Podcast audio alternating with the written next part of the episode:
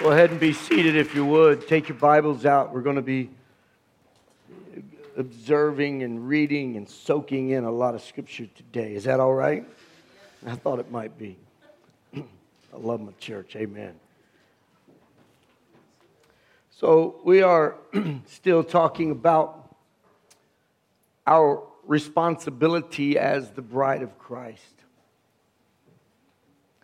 What it means, what, what's our role, what, what does God expect from us? I want to meet God's expectation. Amen? Amen. Do you? Yeah.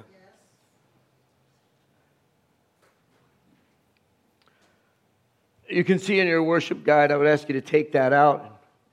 Get ready to take notes as the Lord leads. If God says something, it's worth writing down. Amen. Write what He says down. if if he, His voice is louder than mine to you. You can see in your worship guide, we've, we've covered a lot of area. And I told you last week, um, not, not as a threat, but that, that we're going to turn a corner for the next couple of weeks as we bring this series to a close.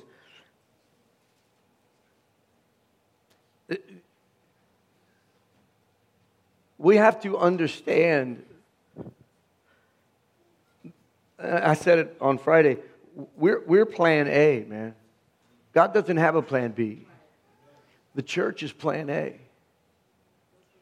And He's done everything that He has to do.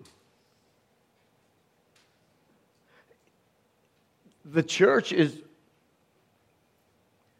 that are all over this country that we've got to stand up in unity and we have to understand what our purpose is and that happens to be the next segment of this series i, I just i just want to ask the question as we've done every week we've asked a question and we've been able to answer it through His Word. But the question this week is what is the purpose of the church? The purpose of the church? Let's start with our verse 2 Corinthians chapter 11 verse 1 and 2. Your Bible says, and mine says, I hope you will put up with a little more of my foolishness, Paul says. So what, what he, when he would speak, he would, he, would, he, would, he would sound odd. His message was different. His message was powerful. It was moving. It brought about a spirit of conviction. But many thought it was foolish. And it's interesting that he is speaking here to the church at Corinth. The Corinthian church, they had, they had some things right, man. They had some things together. But if, if you read both letters, like just from start to finish, 1 Corinthians, 2 Corinthians, you'll find out that the majority of that book, the purpose of that book was to correct them for the things they were doing wrong.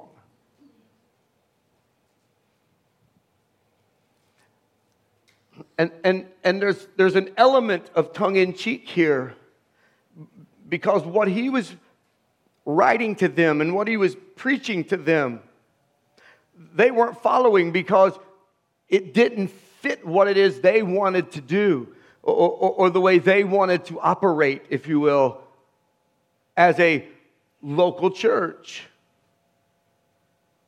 So he said, I, I, hope you'll put up with a little more of my foolishness. He said, just bear with me. Again, got an element of tongue in cheek here. He said, I'm jealous for you with the jealousy of God Himself. And this is the part of this passage that arrested my heart and birthed this series.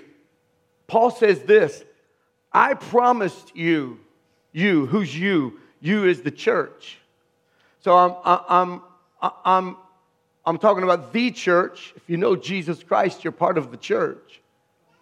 But, but I'm also getting very specific, and I'm talking about this church. Because You're here, it's your church.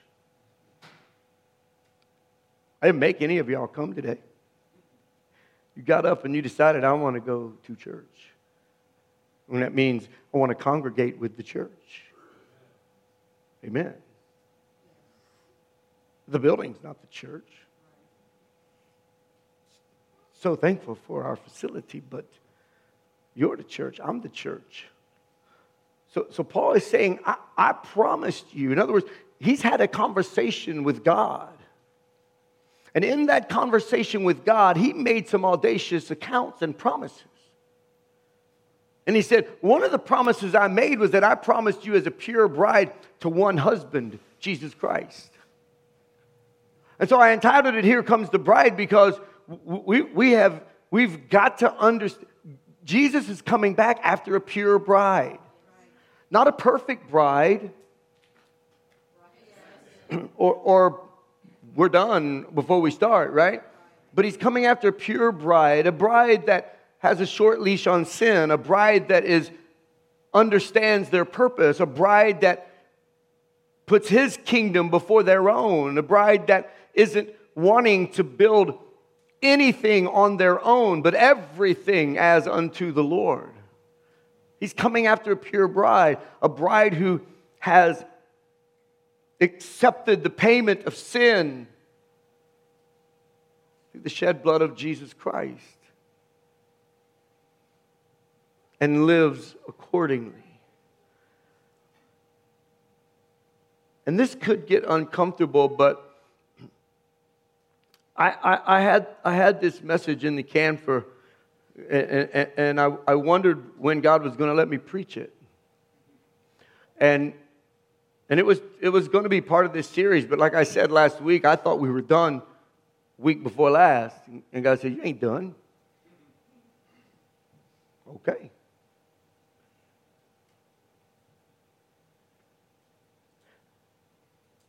But let me tell you how God works.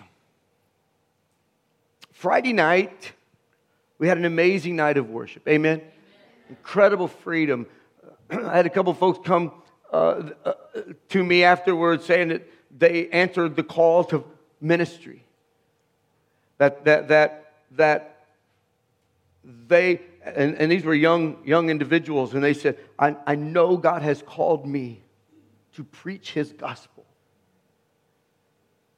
Are you kidding? That's amazing world changers. People were healed that night. People were, were people were, were, were reconciled to Jesus. All because of what? Because we came together with one plan, and that was to worship. I felt the presence of God in this place when I entered the door.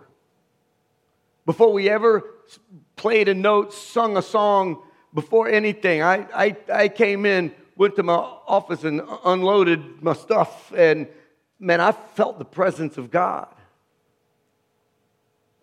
And I, I could not wait, although I love, I love, I love the worship, and you, you clearly know I love to play it and sing it, but I, I couldn't wait to get to this part of the service because I wanted to open this book so that all the dots can connect from the last couple of weeks. What is the purpose of the church? Some say the purpose of the church is to just get people saved. That's not the purpose of the church.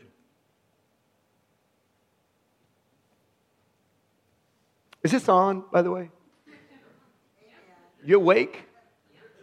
You gonna help me preach this, or I'm on my own today? All right, cool, cool, cool, cool, cool. The purpose of the church is not to get people saved. The purpose of the church is not to build community. The purpose of the church is not to have programs to teach about God. The purpose of the church is not to hear preaching, good or bad. The, the purpose of the church is not to sing about love and grace and mercy and eh, et cetera, et cetera. All those things w- will be produced in a healthy church. All of those things will be evident and produced in a healthy church. but they aren't God's original and present purpose of the church. They are a result of a church that understands their purpose.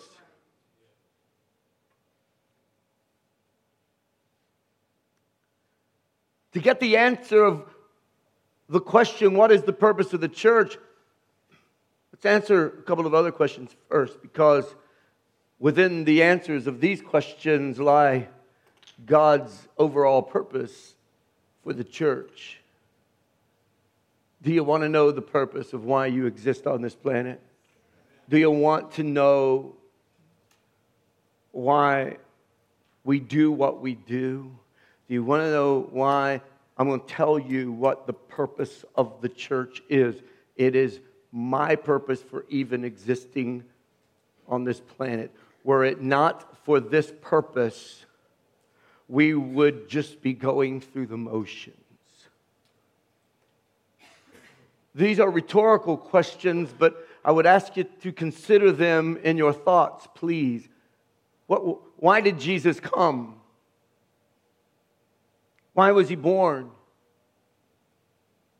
Just why was he crucified? Why did he rise up again? Why is he right now at the right hand of his Father? And the answer to all of these questions is this, and it's in your worship guide.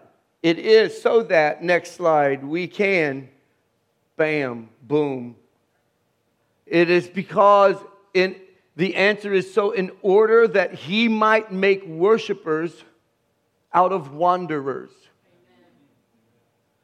See, see, see, the reason he came, the reason he died, the reason he rose again, all of these things, everything that we can, every, every cool Bible story that we can pull out, every, every miracle of Jesus that we can just extract from the scripture, every parable the purpose of it all was so that he might make, that his God might make worshipers out of wanderers, that he might restore us again to the place of worship we knew when we were first created. The, the purpose of the church is so that you and I become worshipers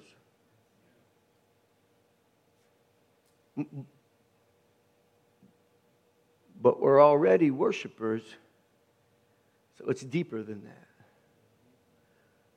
The purpose of the church is so that you and I become worshipers of the one true God. Because we were created to worship.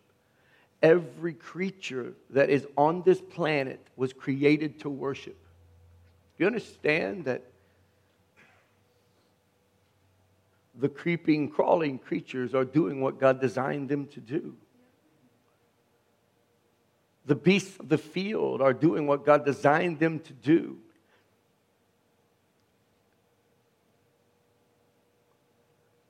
They're worshiping their creator. That bird that's outside your window on your off day and he's whistling up a storm and it drives you bananas don't silence his praise. He's doing what he was designed to do. He's worshiping the one that formed him.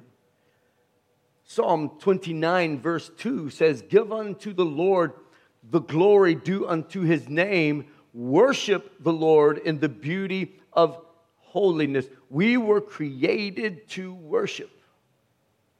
The purpose of the church is to worship. The purpose of the church is to worship so that that creates an environment where the other things that we listed can grow, that seeds can be planted, and lives can be changed, and marriages can be healed, and, and physical ailments can be healed. Listen, listen, worship is both the beginning, the middle, and the end if you read your scriptures, worship was the point of Genesis. Worship was the point of the Gospels. Worship was the point of the book of the Revelation. We, we, we, we, we, man, we, we have created foundations of churches that are nothing but talking about the end times and miss the whole daggone point of why Revelations is even in the book. it's the revelation. Read, read the first, when John first saw Jesus as he was getting the revelation, what did he do? He fell face first in front of the one he saw. And the rest of that book, although a lot of symbolism and a lot of things that none of us will understand, and it's unfortunate because a lot of people will plant a doctrinal flag on something that they don't understand. I refuse to do that. But I know this I know that worship is why we are here. Worship is the normal employment of every being. Please, please feel the weight of this. It, it, worship is not something that is added on to a purpose. Worship is, is not the, the, the opening act for the preacher. Worship is not just songs. Worship is not just music. Worship is not just fill in the blank. Uh, we have such a diverse body that fill in the blank of what worship was. It's not, it's not, worship is not just an add on to anything that you do. Worship is the reason we're still here. Worship is the reason, it's the purpose of the church that God birthed. Every glimpse of heaven that we see in the scriptures has to do with worship. Consider that. Every glimpse of heaven we get you're like, hold on, I got you on this one.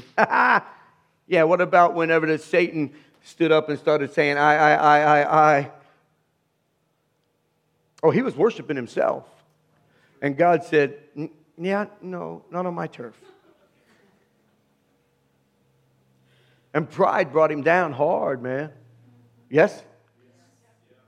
Every account heaven has to do with worship.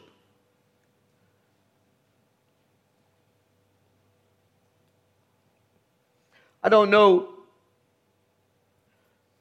how you read the scripture, and if you're new to living water, when, when we read, we put ourselves in the scripture. Last night, or Friday, excuse me, the Lord laid on my heart to begin reading Isaiah chapter 6 because it's such a powerful verse to me, a passage to me. I got, I got part of the way through it. I don't know what all happened. But listen to Isaiah 6, verse 1 through 4. I would ask you to turn there if you would. Isaiah 6, and then we're going to go to Revelation. I want you to feel the weight of your purpose.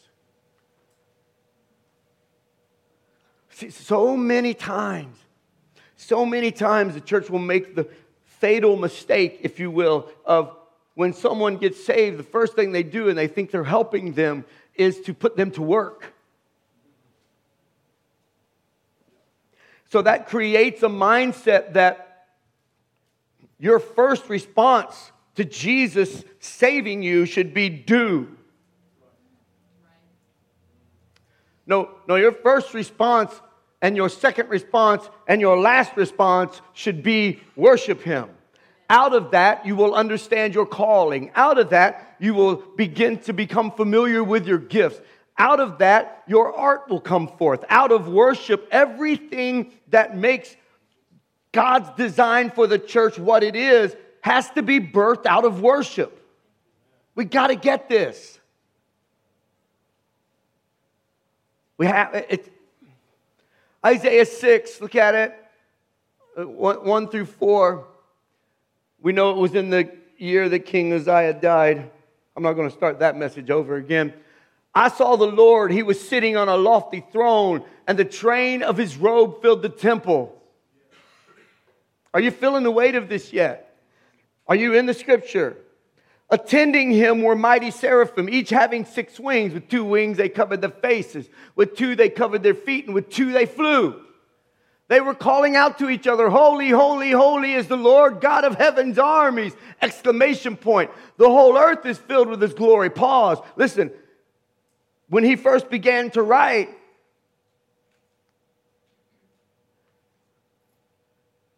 look at what he says. He says that he was sitting on a lofty throne, and Isaiah wrote that his train, his glory,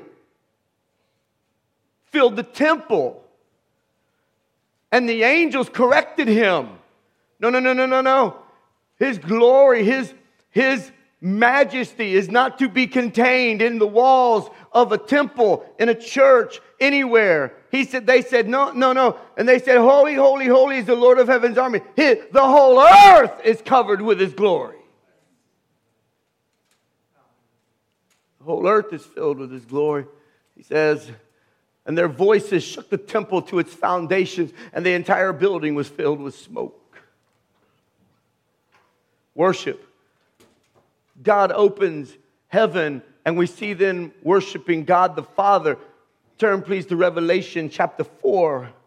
Please turn there. At, at the very least, please make note. Revelation chapter 4, I want to pick it up in verse 8. If you got it, say, I got it. If you need a minute, say, hold up. Revelation chapter 4, beginning in verse 8. Feel this, please. Day after day, night after night, pause. It never stops. Day after day, night after night, day after day, night after night, day after day, night after night, day after day. Some, some of you artists need to be pinning that down because I'm, I'm spitting some, you're going to need this. Day after day, night after night, day after day, night after night, they kept saying, Holy, holy, holy is the Lord God, the Almighty, the one who always was, the one who is, the one who is still to come. Verse 9 Whenever the living beings give glory and honor and thanks to the one sitting on the throne, the one who lives forever and ever and ever and ever and ever, the 24 elders fall down and worship the one sitting on the throne, the one who lives forever and ever and ever and ever. That's how it's written. And they lay their crowns they lay their crowns. Everything you do should be so that you get a crown to lay at the feet of your king. Oh, God, help me. They lay their crowns before the throne and say, You are worthy, O Lord. You are worthy. You are worthy, O Lord our God, to receive glory and honor and power. For you created all things, and they exist because you created what you pleased. Worship Oh, the drapes of heaven were peeled back just enough so that you and I can see what the heck's going on up there. What's going on up there is what should be going on down here because our home is there. We're just passing through. When he taught his disciples how to pray, he told, he told them, pray like this Thy kingdom come, thy will be done on as it is. Do you see it? So, what's going on in heaven? We just read it. I need another example, Jeff. Beautiful. Go one more chapter to verse 5. Because we had them worshiping God the Father. In Revelation 5, we see all of heaven worshiping God the Son. Then I saw a lamb that looked as if it had been slaughtered. But it was now standing between the throne and the four living beings and among the 24 elders. Let's just drop to verse 7. He stepped forward. He took the scroll from the right hand of the one sitting on the throne. When he took the scroll, the four living beings and the 24 elders fell down before the Lamb. Hallelujah. Each one had a harp and they had, they held gold bowls filled with incense. They are the prayers of you and me and all of God's people. And they sang a new song they sang a new song with these words You are worthy to take the scroll. You are worthy to break its seals. You are worthy to open it, for you were slaughtered, and your blood has ransomed people for God, for every tribe, every language, and the people of the nations. And you have called them to become a kingdom of priests for our God, and they will reign on this earth. Then I looked again. Say again. I looked again. When I looked again, I heard the voices of thousands No, millions of angels around the throne and of the living beings and the elders. And they sang in a mighty chorus. They put the, mm-hmm, hey, hey, ta, hey, check, one, one, check, check, one, two. Okay, guys, you ready? You ready? Here we go. Worthy is the Lamb who was slaughtered to receive power and riches and wisdom and strength and honor and glory and blessing. Worthy! We were created to worship. we have one main purpose, and that's to worship. And then I heard every creature in heaven and on earth and under the stars and in the sea, they sang, Hold up, what? Yeah, everything created began to sing. Oh, I feel it. Is the Bible the truth or not? Okay. Then it said what it said. That is one of the reasons that we have a responsibility of being a steward of this planet. Because God's creation exists to lift his name, to worship the King of Kings and Lord of Lords. I heard of every creature in heaven and on earth and under the stars and under the earth and in the sea, they sang, Blessing and honor and glory and power belong to the one sitting on the throne and to the Lamb forever and ever and ever and ever and ever. And then the four living beings said, Well, amen to that. In other words, I totally agree with you. I couldn't have said it better, creatures of the sea. The 24 elders fell down and worshiped the Lord. Worship is a moral imperative for the church. Jeff, I, I, I can't I can't get over this lust. Worship is a moral imperative for the church.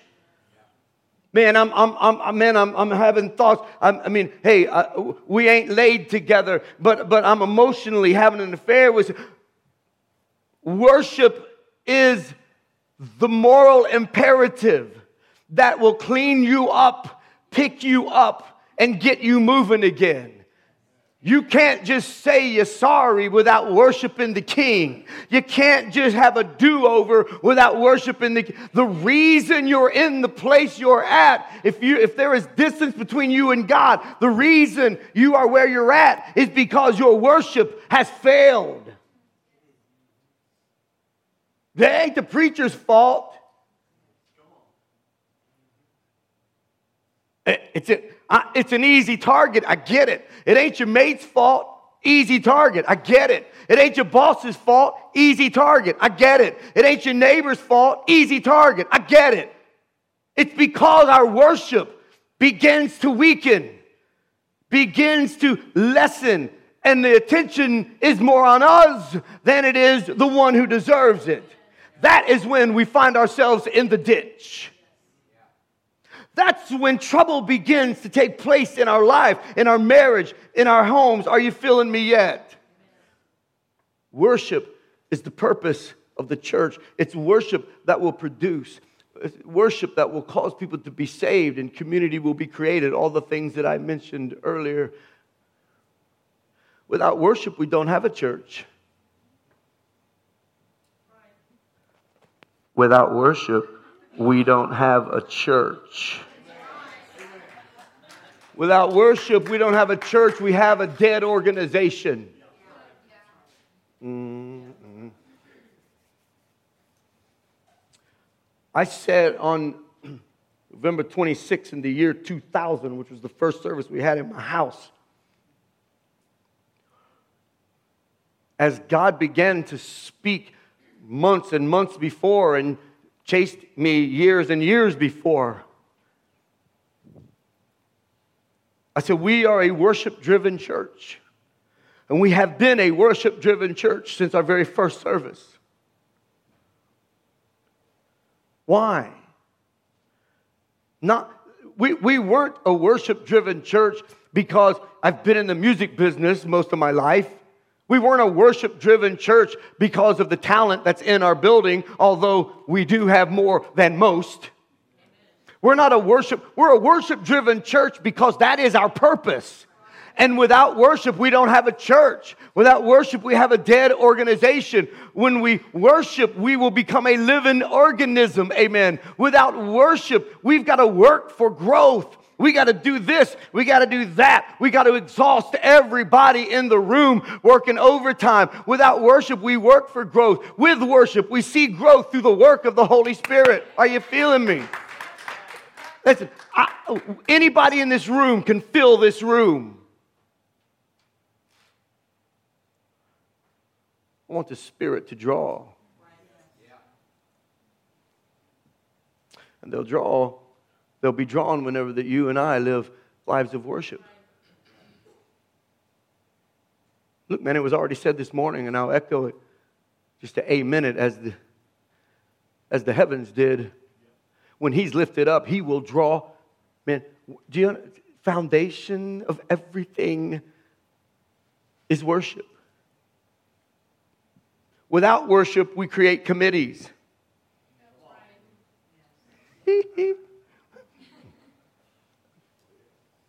See, man, when, when, at some point in your life, you, you just you just you ain't worried about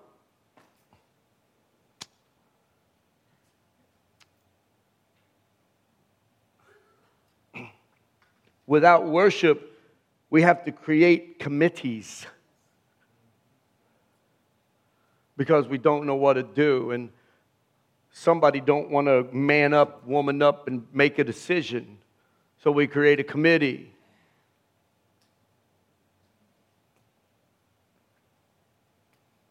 You have never, nor will you ever, see living water vote on anything because I refuse to create an environment where someone has to lose.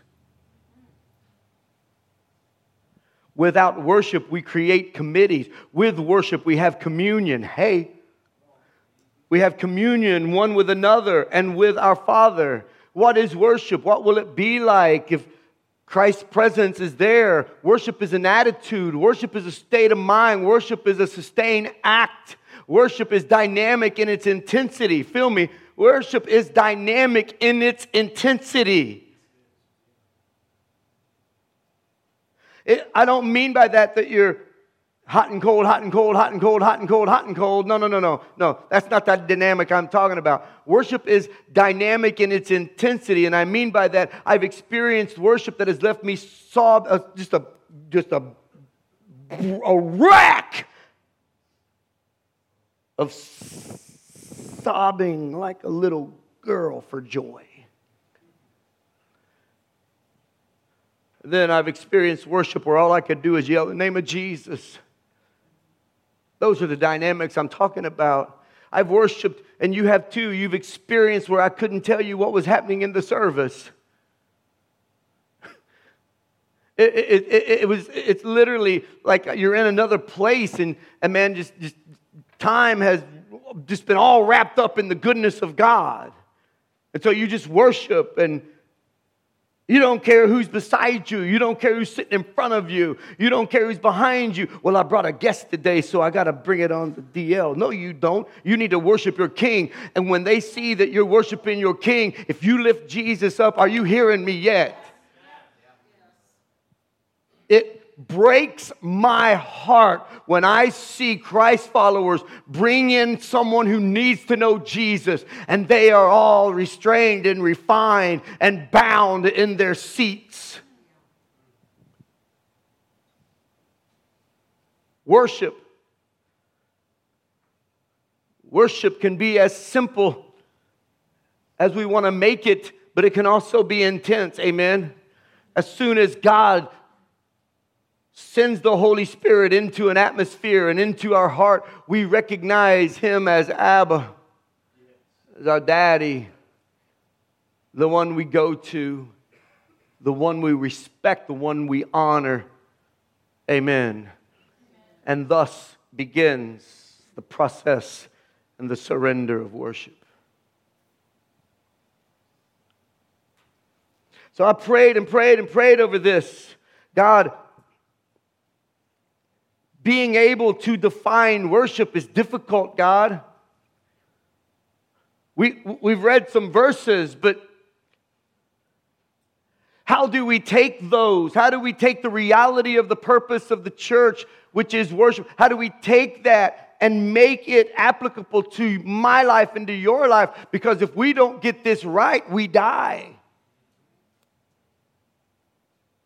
We die. And I won't go to a dead church. Hallelujah. Thank you, Jesus. And you don't want one either. And if you do, I'm sorry. if you want it to go your way and your way alone, I'm sorry. Not how it works, man. What God says is what we do. So he began to speak to me about, you'll see it in your worship guide, the elements of worship. In other words, things you will always find presence in true worship. You will always find this existing when you see, hear, feel worship taking place. When you are truly worshiping in spirit and in truth, as we were commanded to do, when you do, these elements will be present. If your worship seems to be a little on the weak side, as it were, one of these elements is missing. And if it's the purpose of the church, don't you want to know? If it's the purpose of the church, don't you want to apply it to your life? Yes, yes, a thousand times yes. Number one, if you're taking notes, an element of worship is confidence. Confidence. I have, so that we can wrap our mind around it, the definition of the word confidence is this a relation of trust and intimacy. Reliance on another's ability a belief that one will act justly, right, and proper in an effective way. Confidence that knows no boundaries. Listen, you cannot worship a God you don't trust. You can't worship a God that is weak.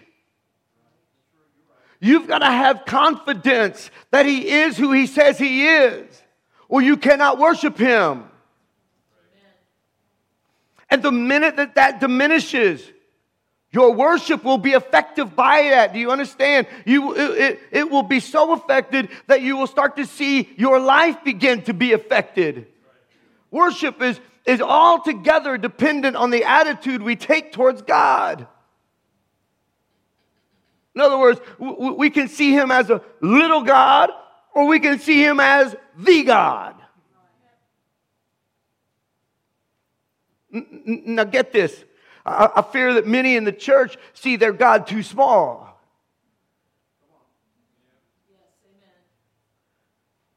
And if your God is too small, your prayers will be too small. If your God is too small, your expectations will be small. If your God is too small, your energy will be too small. If your God is too small, your desire to see people come to know Jesus will be small. If your God is small, you will pick up the load yourself, start making decisions on your own because you have lost confidence in your little bitty small God. David said this in Psalm 34 Oh, magnify the Lord with me Mm. Oh, magnify the Lord with me. Let us exalt his name together. This will, this will trip you up if you're not careful because magnify doesn't mean we make God big. You can't make God big. This is important. You can't make God big, but you can see him as big. He's no more God when we worship Him right or if we worship Him not right. He's no more God. He's God. And we are to worship Him with confidence.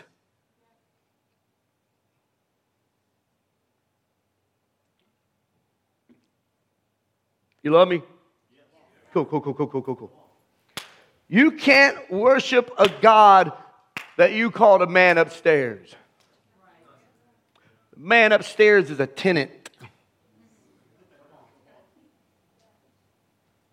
Oh, Jeff, you need, you need to chill, man. This is the 21st century.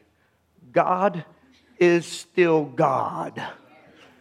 And you cannot disrespect his name and call yourself a worshiper. Oh no, you can't worship a God you know as the man upstairs. You can't worship a God that is your homeboy. You want, you want, you, man, I tell you, talking about my God here. You, you can't worship a God you refer to as the big guy. He's God. This is a concept that is unworthy of God. And if there's a disease in the church, it's that we fail to see God in His greatness, in His goodness, in His magnification. The fact that He's almighty, that we see Him in His strength. We're too familiar with God. We're no longer searching for the unknown things of God because we've been in church all our life. Come on, somebody. We got this. Every now and again, you'll pick up a nugget you never found in a verse you've read a thousand times. I want more. I want it all. Just give me Jesus. I want it all. I'm not settling for half. I'm not settling for a nibble. I'm going to eat the word. I want it all. And if you don't want it all, you will not like me long. You will question the direction that I take this church. Because hear me, I'm not in charge, He is. And I will never stop until I have it all. Communion with God is one thing, familiarity with God is another. And while I'm on the topic, let me also say something. We need to be very careful how we consider Jesus. We can learn about his humanity and learn about his humanity and lean into that so much. Praise the God, praise God that he was 100% human, but we can lean into that more than we lean into his deity. Are you with me? We can lean into that and forget that he's also God. He's just one of us. He's not just one of us. When he died and rose again and went to heaven and sat with his daddy, he stopped being one of us. He's God. David also wrote in Psalm 45 For your royal husband, Jesus Christ, delights in your beauty. Honor him, for he is your Lord. Oh, thank God he came down to the lowest place. Thank God he came down to the lowest position so that he could make himself accessible in a tender way, in a prophetic answering way. But I remind you again, as I've stated, don't forget how John saw him in the book of the Revelation. When he seen him, he had to fall at his feet. He ain't my body, he's my God. And I've heard every, and you have too, I've heard every type of preacher there is arrogant boasters. I've heard dull, dull preachers. I've heard dry ones. I've heard eloquent ones. Listen, I've heard ignorant ones. You have too. I've heard funny ones. I've heard some that were like statues. I've heard famous ones, and I've heard some that have remained unknown. But the ones that move me and help me be a better Christ follower are the ones that were all struck in the presence of God. I couldn't care less about your style of preaching or teaching the word. I'm not, I'm not moved or impressed by that. Neither is God. What moves me is when I see a man or a woman that is so in awe of their creator. Oh, that they proceed cautiously as they speak, as they proceed cautiously as they approach this book, as they proceed cautiously as to not get ahead of God. That's what I want. That's my goal. It needs to be your goal. You can't flip in and flip out. God. I, uh, listen, I think a fresh dose of holy, holy, holy Lord God Almighty would do us good. God help us. There's confidence. Another element of worship that must be there is admiration.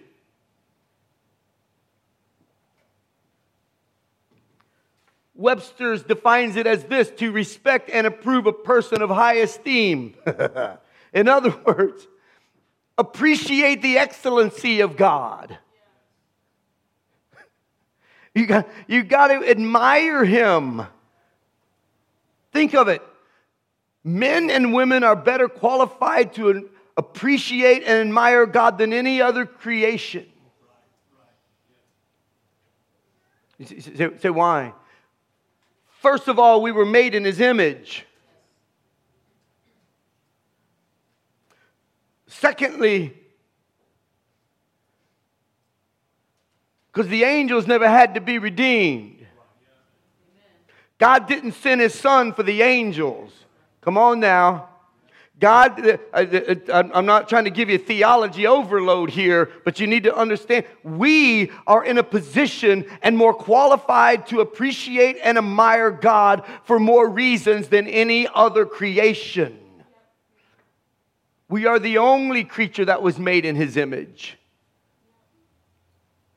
Listen, he breathed life into us.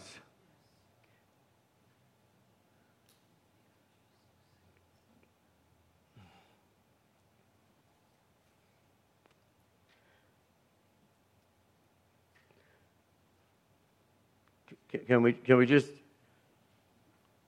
can we just be honest today, okay?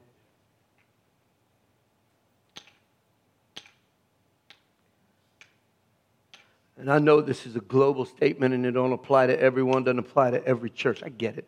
But we need to have a grown up conversation for the next few minutes about where your loyalty and my loyalty lies. The God of the postmodern evangelical church. That God rarely astonishes anyone anymore.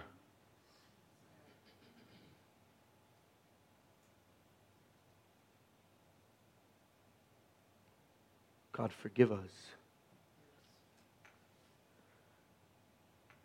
Jeff, why, why is that the case? Oh, I could give you a Sunday school answer. But while I have your attention,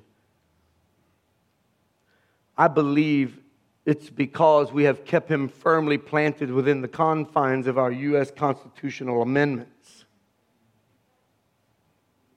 One, check.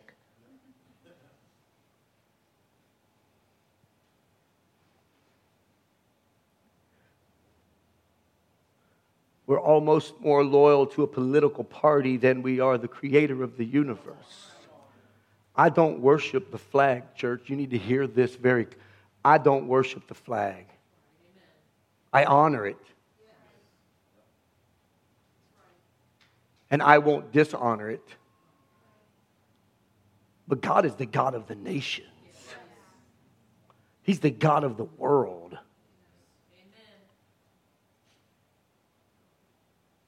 And a little part of me dies every time I see a Christ follower get worked up and raise their voice and start rallying the, their friends and their family members because something about the flag or the and yet they are dead in the house of God. Forgive us, God. We can't keep him wrapped up within the confines of our Constitution. You ask 10 Christ followers if the Constitution is inspired by God. I did this. 10 said yes. You still with me? I mean no disrespect. But we've got to get worship in its right context or we're done.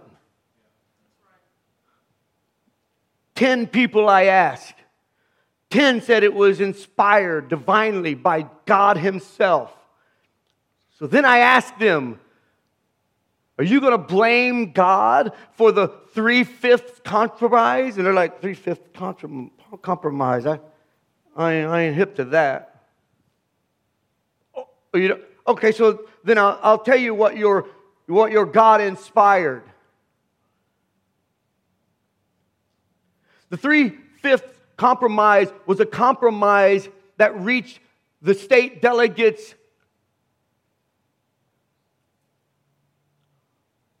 when they were rallying around the Constitutional Convention and the state's total population was evaluated so that there was strength in government and there was strength in the House and there was strength in representation and taxation. And they decided that only three out of five slaves made one person. Did your God do that? Did your God inspire that? Mine did not. Because I'm pro every life. Stop worshiping it, honor it, respect it. But your God is not to be entwined in it. And since God is no respecter of persons, do you believe that? Well, then, was he equally involved in the French Constitution? There is one. The Canadian Constitution. Saudi Arabia has a constitution. Church, we can't have it both ways. Why isn't God in the presence and men and women not astonished anymore by God because the God of the postmodern evangelical church can't get past the church's bylaws. There's a block that's up. God wants to break through, but we got to first make God look like the rest of us or he can't get past the invisible wall of our bylaws and our denominational. God is not a God of bylaws. God is not a God of, of anything else. God's not a God of denominations. He's a non denominational God. God is the God of everything and everyone. Everyone. And I refuse to be a part of anything that creates division. And as long as I'm breathing until you cart me out of this place, I am going to preach this that we have to stand against division. God can't be what He is come to do and he can't he can't perform miracles and he can't be the god whom he is because we have put a wall up to protect our bylaws but here's the funny thing.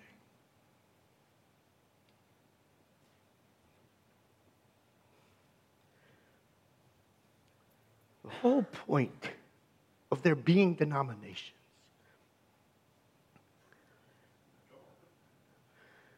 is because Fred didn't agree with Ralph. I literally saw a Fifth Baptist church. Hand to God. Really? A fifth? But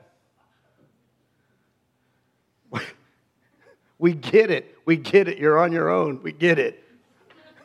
Wow. But it's amazing that in all the bylaws, God is somehow on board with whatever their bylaws have to say about dress code. That it, it, it's just freaky how God's on board with everything their bylaws say about music and movies and alcohol and salvation and sanctification, the afterlife. Are you feeling me yet? Come on now. We got to quit being dumb sheep. We need to worship God what I'm trying to say is we've put him on our level. Therefore, our admiration for him has suffered. Number three, you need to have a fascination about God. Does he still fascinate you?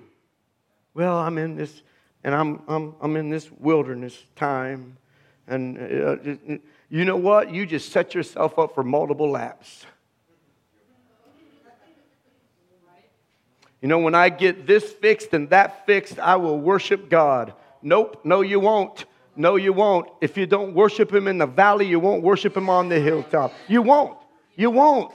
You'll say you will, but you won't. I won't. If I'm not going to worship Him in every aspect and area of my life, I won't worship Him when money rains down from heaven.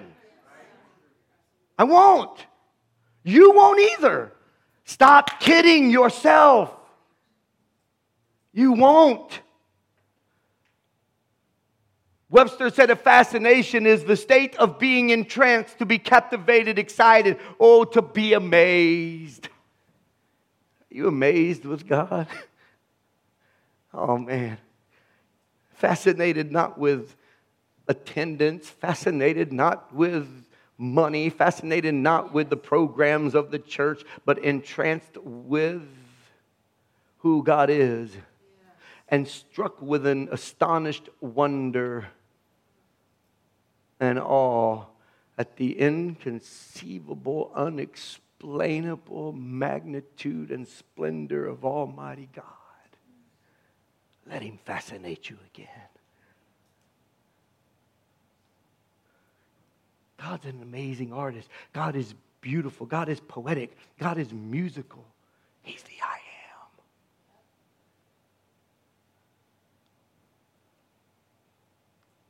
Let me rattle off some verses for you so you don't think I'm making this up as I go. Exodus 14, verse 31. When the people of Israel saw the mighty power that the Lord had unleashed against the Egyptian, they were filled with, say it, before him, and they put their faith in the Lord. Chapter 15 of the same book, verse 11. Who is like you among the gods, O Lord, glorious in holiness, awesome in splendor, performing great wonders? Ain't nobody. I'll answer that. Psalm 33, verse 8. Let the whole world fear the Lord and let everyone stand in awe of him. Ecclesiastes chapter 3, verse 11. Yet God has made everything beautiful for its own time. He's planted eternity in the human heart. Thank you, Jesus. But even so, people cannot see the whole scope of God's work from beginning to end. Why? Because he's fascinating.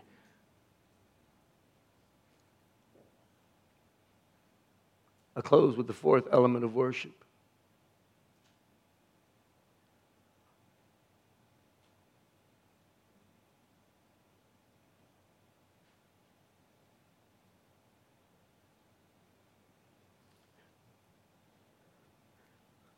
fear the church has lost the gravity of this next word. I, I, I fear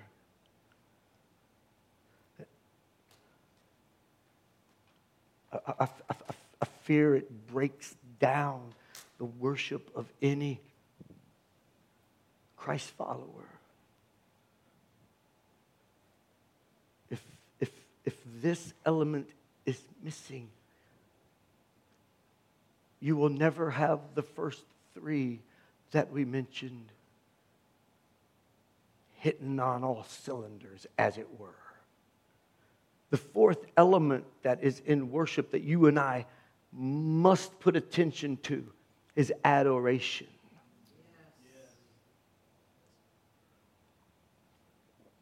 Raise your hand if you have used the word adoration in a sentence this week. That's what I'm talking about. We, we, we, what does that mean, Jeff? I adore my wife. I adore my dog. They're on different levels, church. I, I, I adore my Harley. I adore my little black car. It's different levels. I adore my kids. I adore my grandkids. Different levels, church. We've got to understand that we must approach the God of the universe and adore him. What's it mean? I'm glad you asked. It means this to regard with loving pause. You, listen, listen, listen. We will walk with you. We will pick you up when you fall down. But here's what you have to do. If you're listening by way of podcast across the world, listen to me very, very, very, very carefully.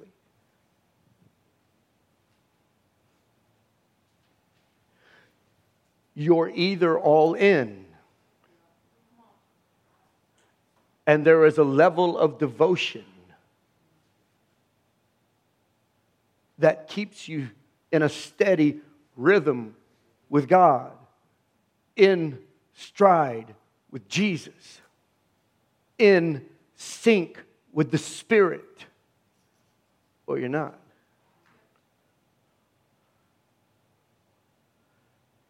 When I was doing my secret poll on the 10 I talked to about the first thing I brought up here.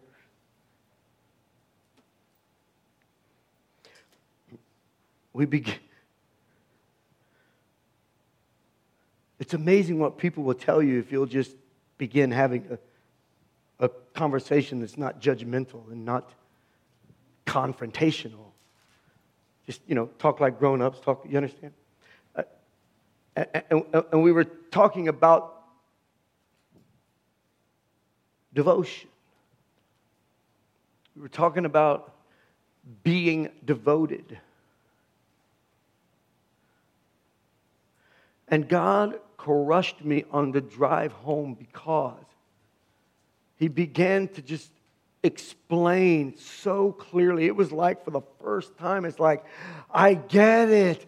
The, the reason there are these problems in our communities and in our nation and in our homes is because we don't know how to be devoted to anything longer than six months. Adoration is to regard with loving devotion, to worship, to honor God as a deity. This is to love God with all the power within us, with all the wherewithal within us. It is for us to adore Him. You must be devoted. I do not understand how you can't be devoted to His work to, to, to his word, to his house. I don't understand. To your family. Listen, it's, you've been fed a lie. Let me clear something up for you right now. It's not God, family, church, work, blah, blah, blah. That's a man made priority list. It's God. And then everything under that falls. I've got, I don't know how many priority ones, and they all fall under God.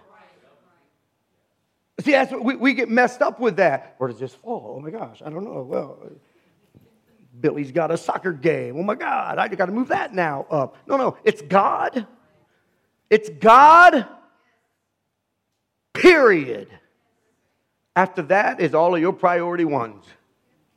Because you will mess yourself up and you will use it as an excuse if you start operating under the mindset of God, family, church, work, uh, blue, T-ball, blah, boo, blah, concert, blah, blue. I, I'm, I'm sick of it. I'm sick of it. It's God. Do you hear me? It's God. It's God.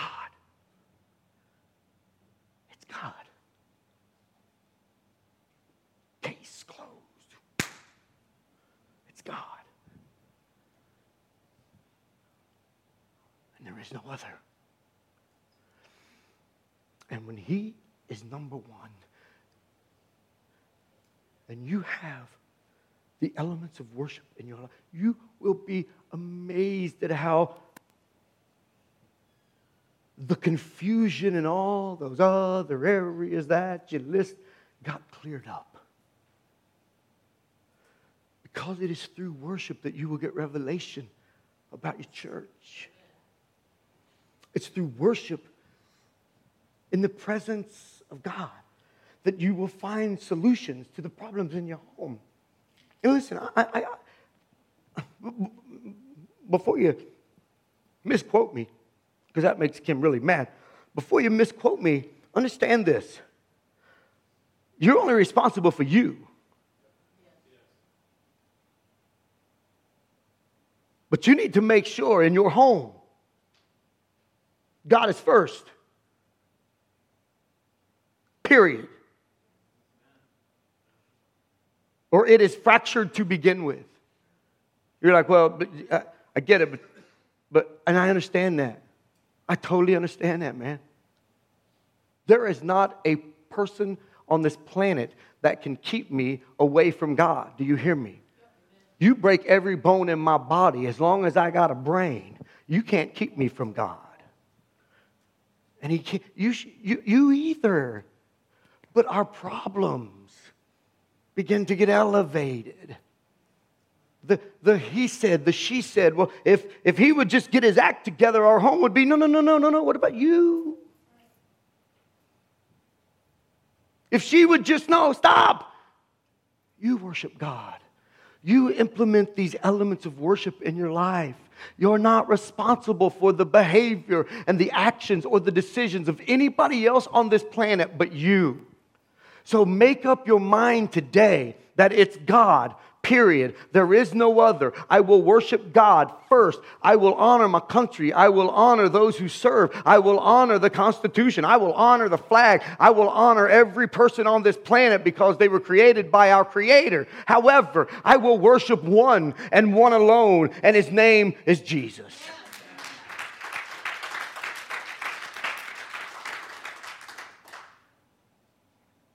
Bow your head with me, please. God help us.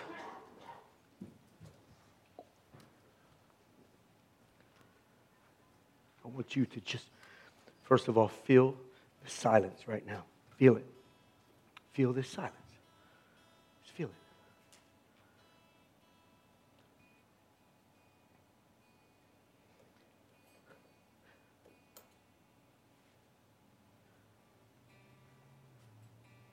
Do you trust God? Whether it's your mountaintop season or your wilderness season, your valley season, your cave season, whatever it is, do you trust God completely? If you don't,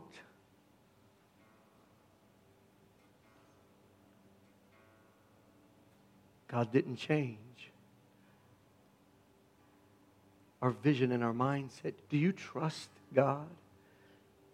If right now in your heart there was a pause, there was a little stutter, there was something other than yes. Will you do the right thing? Oh, come to the altar. The Father's arms are open wide. Do you admire him? Are you just blown away by how awesome God is?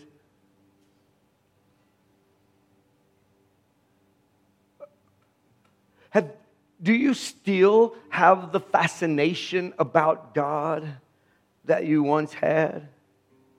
Is it still there? Because, because remember, it, your situation should not be able to mess with that because that's settled.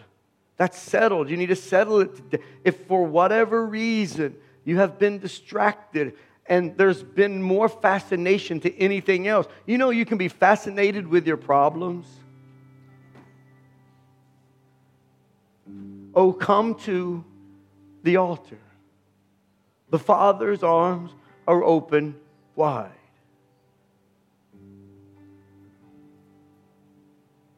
Do you trust Him? Do you admire Him? Are you fascinated?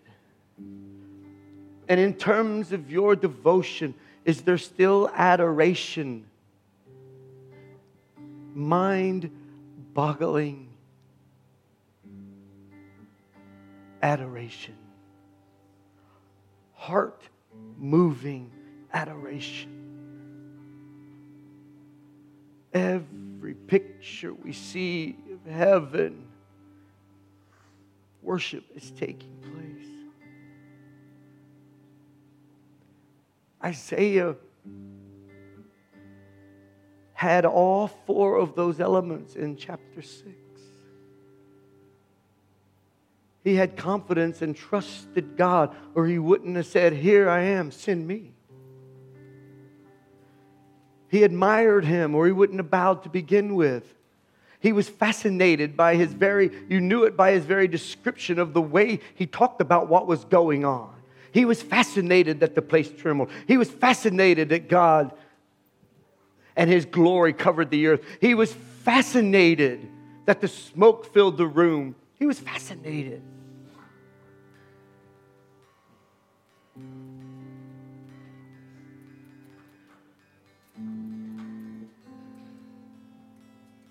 And he fell to his face, and God wrecked him. And he said, Woe is me. I'm a person of unclean lips, and I live with people with unclean lips. And he put his focus and attention and adoration on the one on the throne. And that moved God. And one of the seraphim went to the altar, took the coal and touched his lips, and he was cleansed of his guilt, and all of his sin was removed. He had all four of the elements which enabled him to worship which enabled him to see him for who he really was.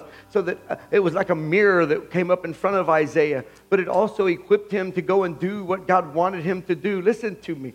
It starts with worship. I saw the Lord seated on his throne. It starts with worship. It starts with worship.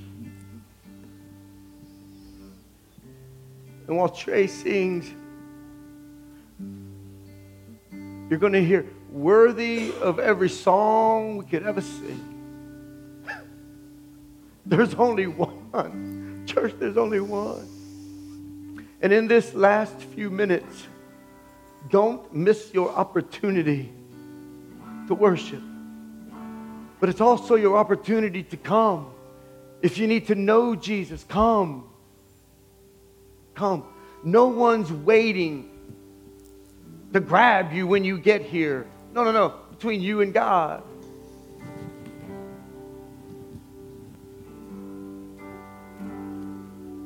Father, I thank you that you alone are worthy.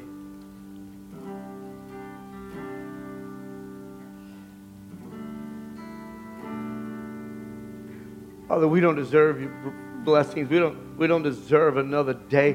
We, we don't deserve anything, but in your infinite mercy and grace, you have chose us to do your work and to do your will. Forgive us. May today be a turning point for every individual under the sound of my voice. Start with me, dear God. May it be a turning point for living water. God, if there's pruning that needs to happen, let the pruning begin for you to get glory and for you to get honor. God, we lay ourselves at your feet and we ask you to move in our presence. May we worship you to the degree that you are worth.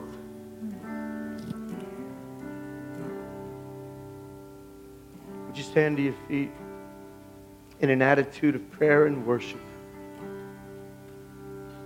And worship.